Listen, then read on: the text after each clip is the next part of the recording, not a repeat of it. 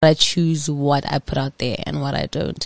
So, what are we getting right now? How much of you are we getting? I will get more comfortable. How do you balance the two? How do you balance the dynamic of suppressing when you need to those deeper urges that Mm-hmm. conflict with your kind of conscious spiritual beliefs? What would you say to her?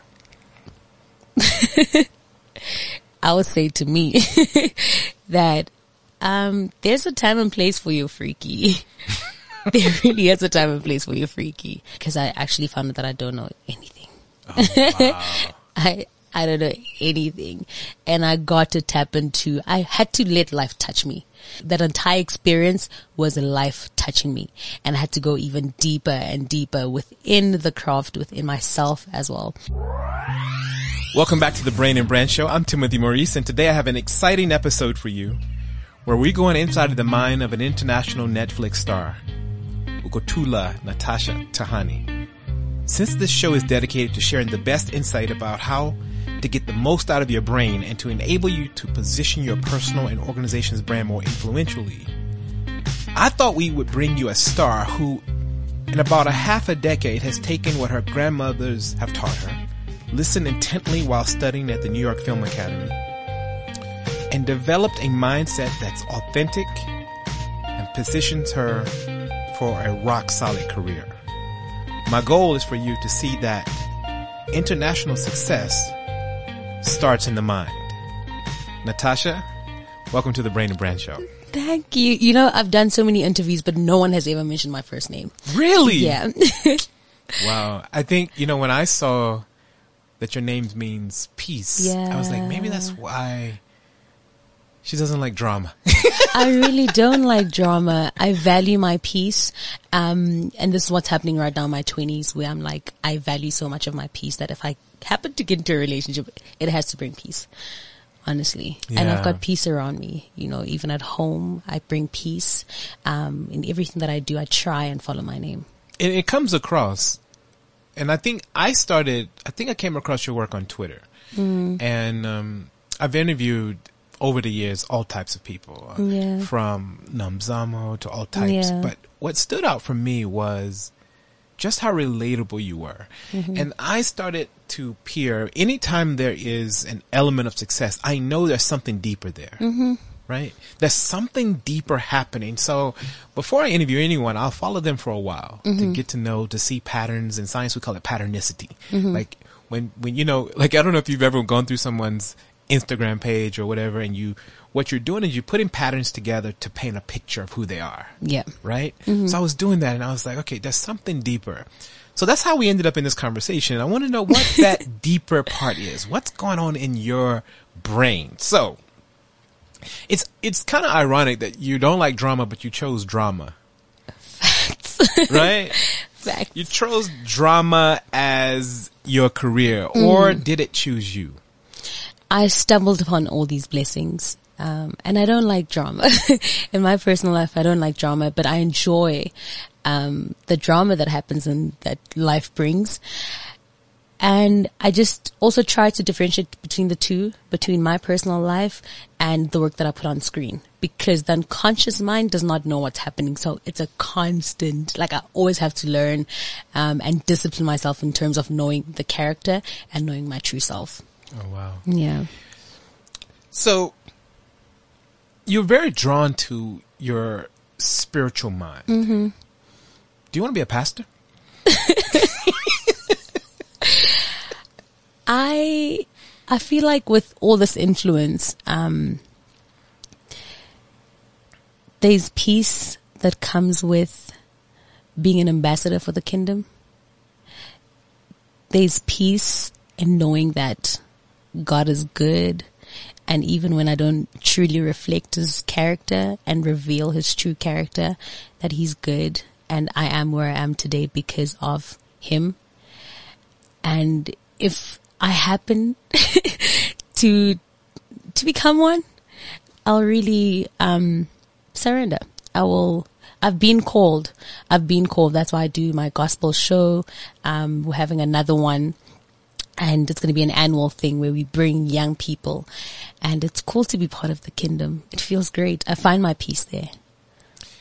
The brain is a fascinating organ full of complexity and contradictions. Mm-hmm. You have the thinking conscious, the impulse and instinctual unconscious.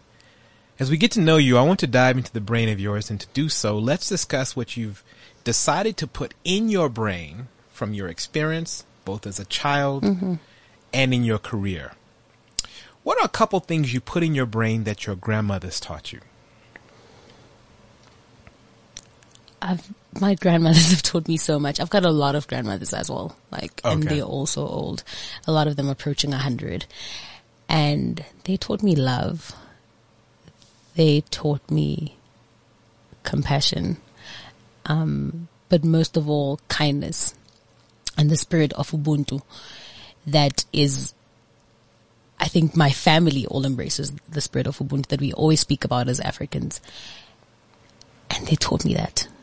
And that's why it's, it's so easy for me to be so selfless. It's so easy for me to engage with other people. And I've, I grew up in the township as well. And knowing the next person, you know, they always say, Like you must know the next person and don't ever think that you're better than the next person because the God that you serve is the same God that they serve. And what he has done for you, he can definitely do for the next person. Is there anything that they shared with you that you find obsolete? That it's like that was for your time, but because of gender equality issues around the evolution of culture that you've decided not to take and put in your brain? I think my family adapts, honestly. Um, my great grand, to be specific, Mam Chwacha, she, she moves on with the times. You know, I've never felt, I've, I've never felt that they're like, oh, you have to do this, you have to get married, you have to do all these things because we've done all of that. Um, no, they really move on with the times. That's amazing. Yeah. And it's and that's the power of culture. I think that's why a lot of most African cultures have sustained so long is that they do evolve, right? Mm-hmm. So when you were 19 years old, making money, and your mom was basically receiving your salary and giving you an allowance, what did you learn from your mom about money? I don't think I learned a lot from my mom because she loves spending and I had to unlearn that instead. And unlearning is harder than learning. Um, I feel like our parents were not exposed to so many things that we're exposed to. So now when they have the chance to spend, they want to spend. Um, they're like, uh, she would spend. I'm like, no, hold on. And Slow for me. I learned how to manage my money because all my salary was going to her. And I managed to also save up for me to then later go on to study in the US. Um, but, and learning was harder than learning because she loves spending.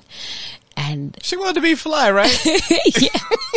but she spends on, on, on experiences. oh, okay. Yeah, she spends on experiences. So she likes um going out. She likes making sure that the family is experiencing a great time. I see. So she spends on experiences. Was there a moment where you looked around and was like, "Oh snap, I've spent too much money. Oh, we've spent too much." W- was there a moment where you're like, "Dude, I've made all this money, but what's going on? Where is this money?" Um at 19, I made decisions that were that made sense then. And when I look back, I really don't regret them. Um I spent I I was a home type of girl. Um, even at with my first salary, I got my, I changed my whole room, got my new bedding and all those things. So I've always been that girl. And even when I decided to move out of home, I, I still became that girl. I bought furniture. I use all my money to do all those things. And yeah, like I really, I never pop bottles all the time. Like when I go out, bottles? it's because, it's because I'm working and these bottles around and then yeah, but I, I hate spending money on alcohol. Okay. I really do. Let's learn. Let's figure out what you've learned from your characters. What did you mm-hmm. learn from Intle on Skeem Saam? I learned a lot from all my characters. Um, but when it comes to Entle, I learned she was really naive. She was young. Um, but she was really naive and trying to make other people happy at all times, you know, even in her relationships and her wanting, cause having money can be lonely. She's from a wealthy family and her boyfriend couldn't even afford a trip overseas. So she was like, okay, I really want to do this and I want to do it with you. So I'm going to pay for you so that we wow. can go together, you know? So I think it was all those things and the loneliness that comes with, with money. And that's why I never identify myself with money. What about Amo from Queen? Amo has been through a lot. Um, she lost her mom she was young and then lost her brother and thought she lost her dad and then her dad came back to life. But she, she went through a lot of loss that I never experienced then until later on after losing my great grand sister whilst I was shooting another show. And that was a bittersweet moment. But I learned how to deal with loss without even knowing that I was dealing with loss. I think it made me stronger because I had to be stronger for the character as well. When you just accepted the role in Blood and Water of Wendy Dhlamini, you were much older than the character. Yeah, yeah. Were you mm-hmm. able to, how did you relate to this younger character? Firstly, I prepared for the audition. I just got back from the US. I had a whole dry season. I shot lockdown prior to that and then went back to the Queen and then I had um, the honor to audition for Wendy. I initially auditioned for another character because I felt like it was um, a bit relatable. And then the, so I prepared for the audition, took off all my, my nails, went to go do my hair, um, lashes off, like I became a schoolgirl, asked my little sister to give me her uniform and I went there looking like the character. So I really put in work and that's what people don't see. You know, they feel like, oh my gosh, you've reached the ceiling. For example, you've reached the ceiling, so why are you still playing roles that are young? I'm like, but I prepare. I work so hard to get those roles and I feel like that's what the directors also appreciated, me preparing for the role and not just thinking that, oh, I'm Natasha and I can just get it. No, they still work, you know, and just, um, stepping into that audition already made it so much better for me and looking the part made it so much easier for me to then play a younger role, you know, because I looked the part, I felt the part, I'm like, okay, cool, then we're ready to go. And having the directors also guide you. And I have a little sister, you know. I have So a little sister. So she helped out. That's awesome. She really helped out. And I engage with young people on social media. So I see, um, I, I, we meet Wendy's, you see Wendy's on social media. You are you're you're fascinating in that you're very different from what I thought. I'm gonna I'm gonna Is that a come bad back- thing? no, not at all. I'm gonna come back to that in a moment. Yeah. Meeting people in New York. What did you learn from? Because that's a very different environment, Yeah. right? Church here, church there, completely different. Right? Yeah. I, I had my first altar call in the US. The church experience was different because as I grew in the in, in the business, my I grew spiritually as well, professionally and emotionally. And it was different that side. I experienced love, you know, um, I experienced the spiritual growth and me stepping up and be like, actually, I accept the Lord as my Lord and Savior. That You happened know, in New York. It happened in New York and it was, it was hard. I was away from family. I'd get homesick. It was really hard, but I'm glad that I grew spiritually and I learned how to trust God even more. when you went back to school, it was most people would have just continued on that career path. You're Mm-hmm. exploding with growth, but you decided to sacrifice and go back. But you were in a very interesting situation where probably most of your peers hadn't really had much experience, Mm-hmm. But you had experience. And you said in one of your interviews that you had to learn patience and like instead of saying something, you would just be quiet or and and you know and really process and internalize. What did you learn from that? From being patient. Yeah, from having to sit there and listen to things you already knew. Oof. But there's power in listening. And I learned so much from. There's. My There's so much more at school. I learned so much that I that I still my had to learn. as well. And I thought I knew it all. It was worth I like when we're young, we always the leaving behind, thinking that I know it all. It was really worth it because I actually found out that I don't know anything. Oh, I I don't know anything, and I got to tap into. I had to let life touch me, and that's what happened. That that entire experience was life touching me, and I had to go even deeper and deeper within the craft, within myself as well, and it was it was such a beautiful experience. Wow. It was such a beautiful experience. So the last question on this, what have you learned from? Mm-hmm. My sort of South African mother. I came to South Africa when I was 30 years old. Yeah. and I met a woman in Orlando West who is just an extraordinary human being. So I know Orlando East fairly well. Mm-hmm. What did you put in your brain from growing up in Orlando East? I I grew up with a lot of um, people around me, obviously, and different people as well. Like it's very diverse. Um, and I think I put in love and trust.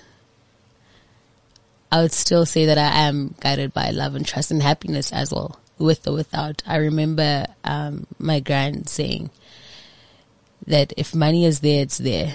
If it's not there, it's not there. Like, don't let it define That's so you. powerful. Don't let Dude, it define you. Like, I'm having a moment. Hold on. that is so powerful. Like, whoa. because you would cry seeing other kids having th- this because it's different like there are a lot of people there's um middle class there there's everybody just in one township Yes, definitely. so having to accept and I, I think I grew up with that that okay if money is there there if it's not there it's not there but just be happy and you see a lot of happy people around the township around the People township don't realize it about townships. Like, you got people next door who have three level houses. Like, right? Yep. And then right next door, there's a there's a shack, and then the following, it's like a duplex or yeah, yeah. it's great. Yeah, that's very powerful. Uh, I want to now go a little bit further into your mind. And do you feel like? Do you feel like a big? you feel vulnerable? Like, wait, I'm trying to hold back. Even I'm really trying to hold back. Why are you holding back? It's it's hard for me to share a piece of me, and I feel like I do it, but I choose what I put out there and what I don't, and sometimes it limits the truthfulness because then I'm not in, entirely like true to myself at that moment and I don't share with you how I really feel. And a lot of people miss that about me, about a lot of human beings. So, what are we getting right now? How much of you are we getting in this conversation before we go further? I will get more comfortable. Cool. I protect myself a lot. Okay, cool. Yeah. So let's keep going. I want to go a little bit further. Let's talk about how you think about your various minds, your stylish mind, your health mind, your fitness, your freaky mind. I want to go and explore all of these. Let's start with style. Uh, when you go into an event, take us into your closet. Like, what are you thinking about? Let's say you go into a wedding. You go open your closet. What are you thinking? What do you want to say? Because clothing is signaling to the world. Okay, we can't see you. People can't see you because it's the podcast, but you have this lovely kind of summery tight mm-hmm. dress and this. What were you thinking when you put this on? that I wanted to show my back. but I, I don't like spending money on clothes. I get a lot of free clothes Okay. and I'd rather keep it like that, honestly. And it comes from seeing my mom, my aunts spending so much money on clothes, opening all these accounts and ending up being in debt. And I think it happens a lot in the black communities where that's then my trauma. you know, like I'm, I, I really hate spending money on clothes. I hardly do. And when I do, then it has to be something that I really love, and I'll probably wear it over and over again. Yeah, because you love it. Because I love it and I Yeah. spent on it. Yeah, and I spent money on it. But I, I really don't like spending money on clothes. Okay. So when it comes to deciding, you get people like, oh my gosh, Natasha, I'm like stylist. We're like, oh my gosh, I wish I could just dress you up because you're so perfect and this and I'm like, okay. And I don't see that about myself because I, I've, I had, I have such a bad, uh, negative things to say about style and fashion because of the triggers and traumas that, yeah. I get it. So when you go in and you stand in front of your closet, is it emotional? or you just like, whatever. I'm just going to put on It's, it's whatever. Okay. It's whatever. Ah, so Yeah. the whatever style. And I think that probably is what makes you so relatable. It's like you're the, the friend next door who everybody just kind of wants to go to a soccer match because you're not going to overdress. You're going to be comfortable. You're going to just hang. Mm-hmm. Yeah. You're going to throw on some sneakers and just hang. I hardly wear heels also because I party with a lot of my male friends and they always hop. They're like, okay, where are we going after this? We're going there. We're going after this. So I always have to stay comfortable and I love being comfortable. Ah, I see. Now we get in, we get in somewhere. You're opening up. when you when you're eating, do you eat to think about how you want to look, or you just eat whatever? I eat whatever Wow. and I've lost, um, weight because I stopped eating. So I'd focus so much on- on work and I'd forget that I have to eat. So now I try, I really try to sit down and have a meal and focus on the meal, not be on my phone, but actually focus on the meal and be in the present moment. Because most of the time I'm just eating, I'm on the road, I'm on the road, I'm on the road. But I try, even on set, I try to be like, okay, cool, just sit down and eat and focus on the meal. But Oh, I, wow. I, I never gain weight, so I, I eat everything. What's your What's your favorite go to meal when you really like? I've worked hard, and you just want to have an amazing meal. One of your favorite meals. I enjoy going out for sushi, but if I really want to have something, then I'd go home because then I hardly go home and eat pap. So I enjoy pap. I'm a pap kind of girl. Like even in the morning, I'd wake up and have pap. I'm that girl. and I, I just go home. Got it. And when it comes to your body and your fitness, you know, do you go to gym? Like, what is your what is your approach to your toning and your body and stuff? I don't go to gym. I've tried going to gym once, once a year. Like I'll try and then I give up. And it's not really a good thing to say out loud because I really want to invest in my body because it is part of my, uh, part of my work. So I want to do action movies. I want to tap into that, but I haven't fi- found the discipline in terms of working to get to where I want my body to be. So I'm always like, oh, if only, if only. So I'm all talk and I'm, I don't walk the walk. it's tiring. I don't, I, I really don't like gym. I don't enjoy gym. And I've tried other things. I've tried boxing. I've tried, um, cycling. I enjoy cycling when I'm in Cape Town. That's better. You know, it's outdoors, nature. So it doesn't feel like, oh my gosh, I'm working towards this. I'm yet to find a reason to go to gym. For every young lady out there who's like super spiritual, mm-hmm. who's like deep into like exploring her spiritual side, but she's also got this super freaky side. How do you balance the two? How do you balance the dynamic of of suppressing when you need to those deeper urges that mm-hmm. conflict with your kind of conscious spiritual beliefs? What would you say to her? I would say to me that um, there's a time and place for your freaky. there really is a time and place for your freaky. And it's it's all about trusting the people around you and all the energies around you as well to show your freaky. There's times where I go to house parties, I'm just like, was this me last night? You know, but also just go back and go to church. Like I've had just a recent encounter where I went out for three days, three nights in a row, club, club, club. On a Sunday, I went to church, went to joy celebration, and I went to the gospel concert, and I found that they, they could be a balance. You know, it's, it's who you are at that moment and you're just being true to yourself. All right, I want to shift a bit. I'm going to get out of your brain for a moment. Okay.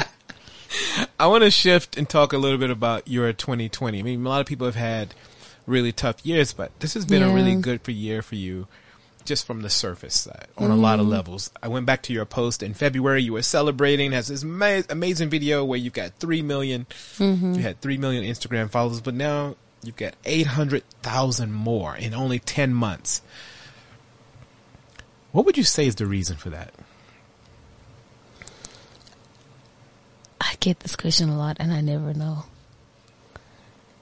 I never know. And I feel like it's bigger than me. And I feel like God just gives me all this influence for a greater purpose and I'm yet to find it because it's abnormal from when my career started. Like there's just been so much love and so much love and so much love. And obviously receiving love from home and where I grew up in Orlando, it was so much easier to, to receive and accept all that love that comes from everyone else. But I'm yet to find what really, what it all really means and why. uh, I want to shift to a little bit about your Twitter persona. Mm-hmm. What's one of the most incredible things about your Twitter persona is that you're not trying to be anything.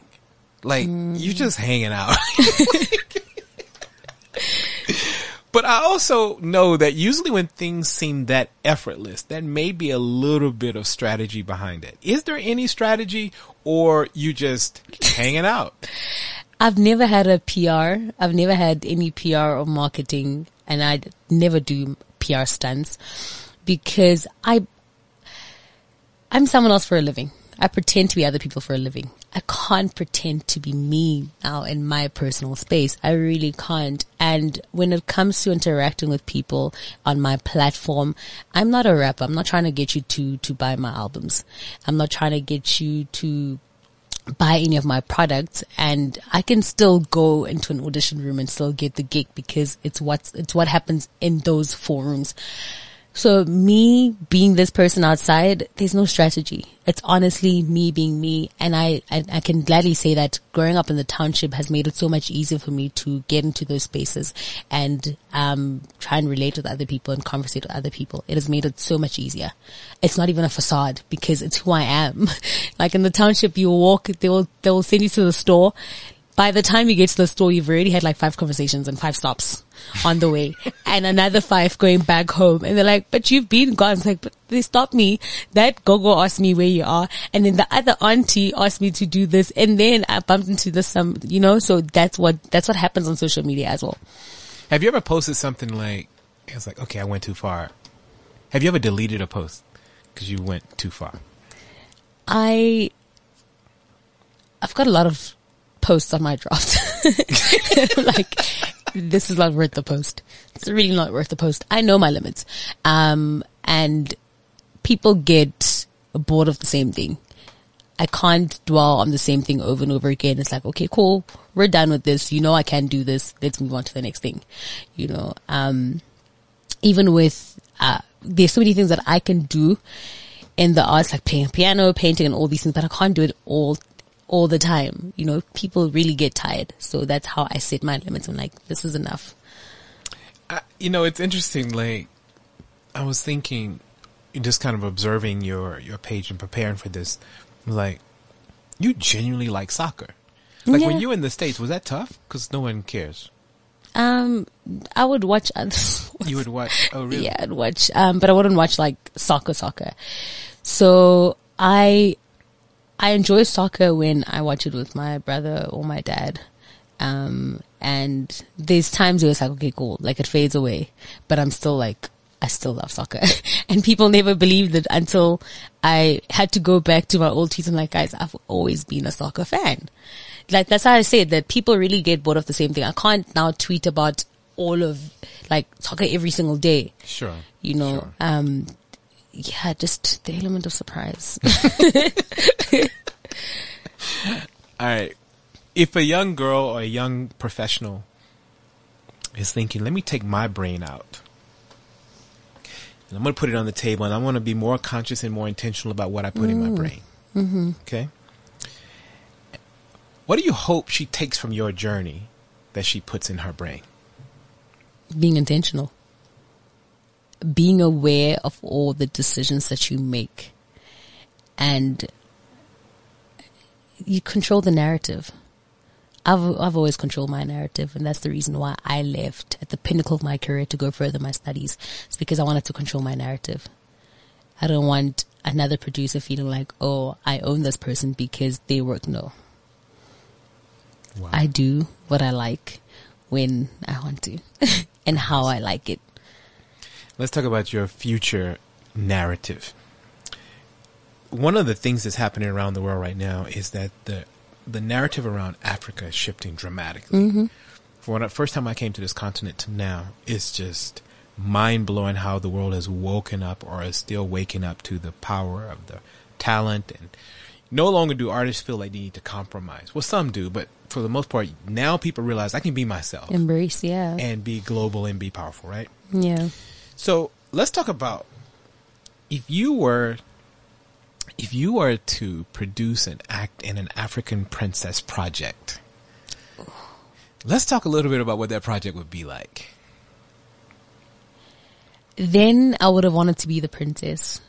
But now I would want to be the woman behind who will be then telling the story of the princess and having another princess tell that story and narrate it for the world. Africa is the new currency, you know, and the world is seeing that and they're yet to see more of our greatness. And it will just be a, an authentic African story. Would it be set in Soweto? It would be set in Soweto. I think I, I, I feel like an African princess, if not all the time. I, I'd also tell my story because I am an African princess and I,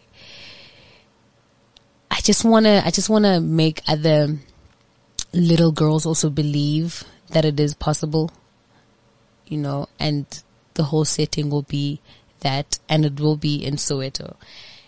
And it really doesn't matter where the setting is because if the story is, if the story really reflects what's happening and people can relate to it, they'll relate to it.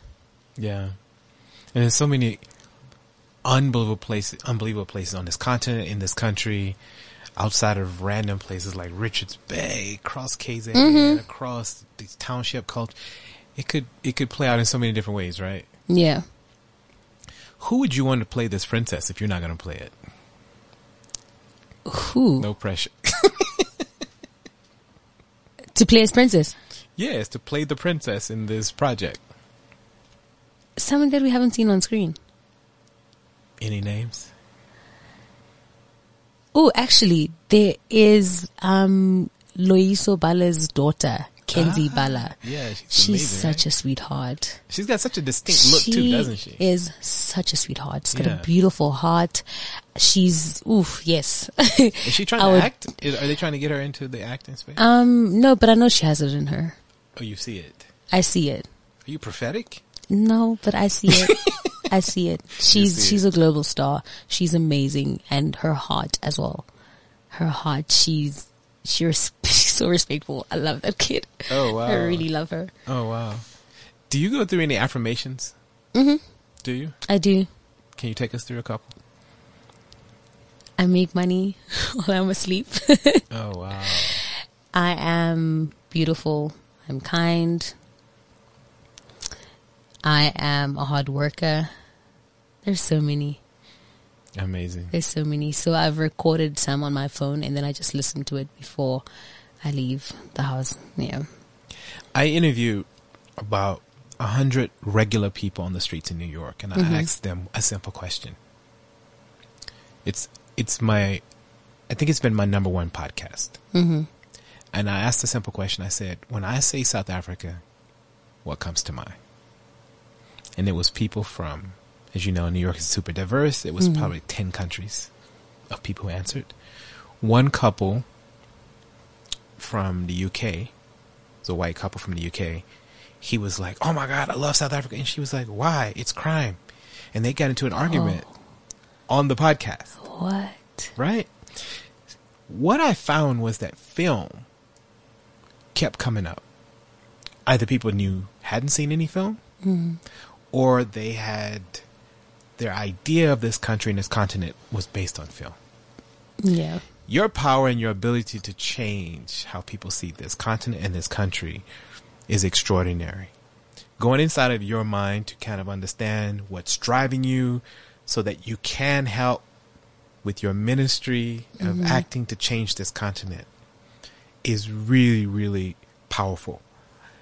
I think as we close this conversation, I want to know what do you want to be in those people's minds about this country and this continent?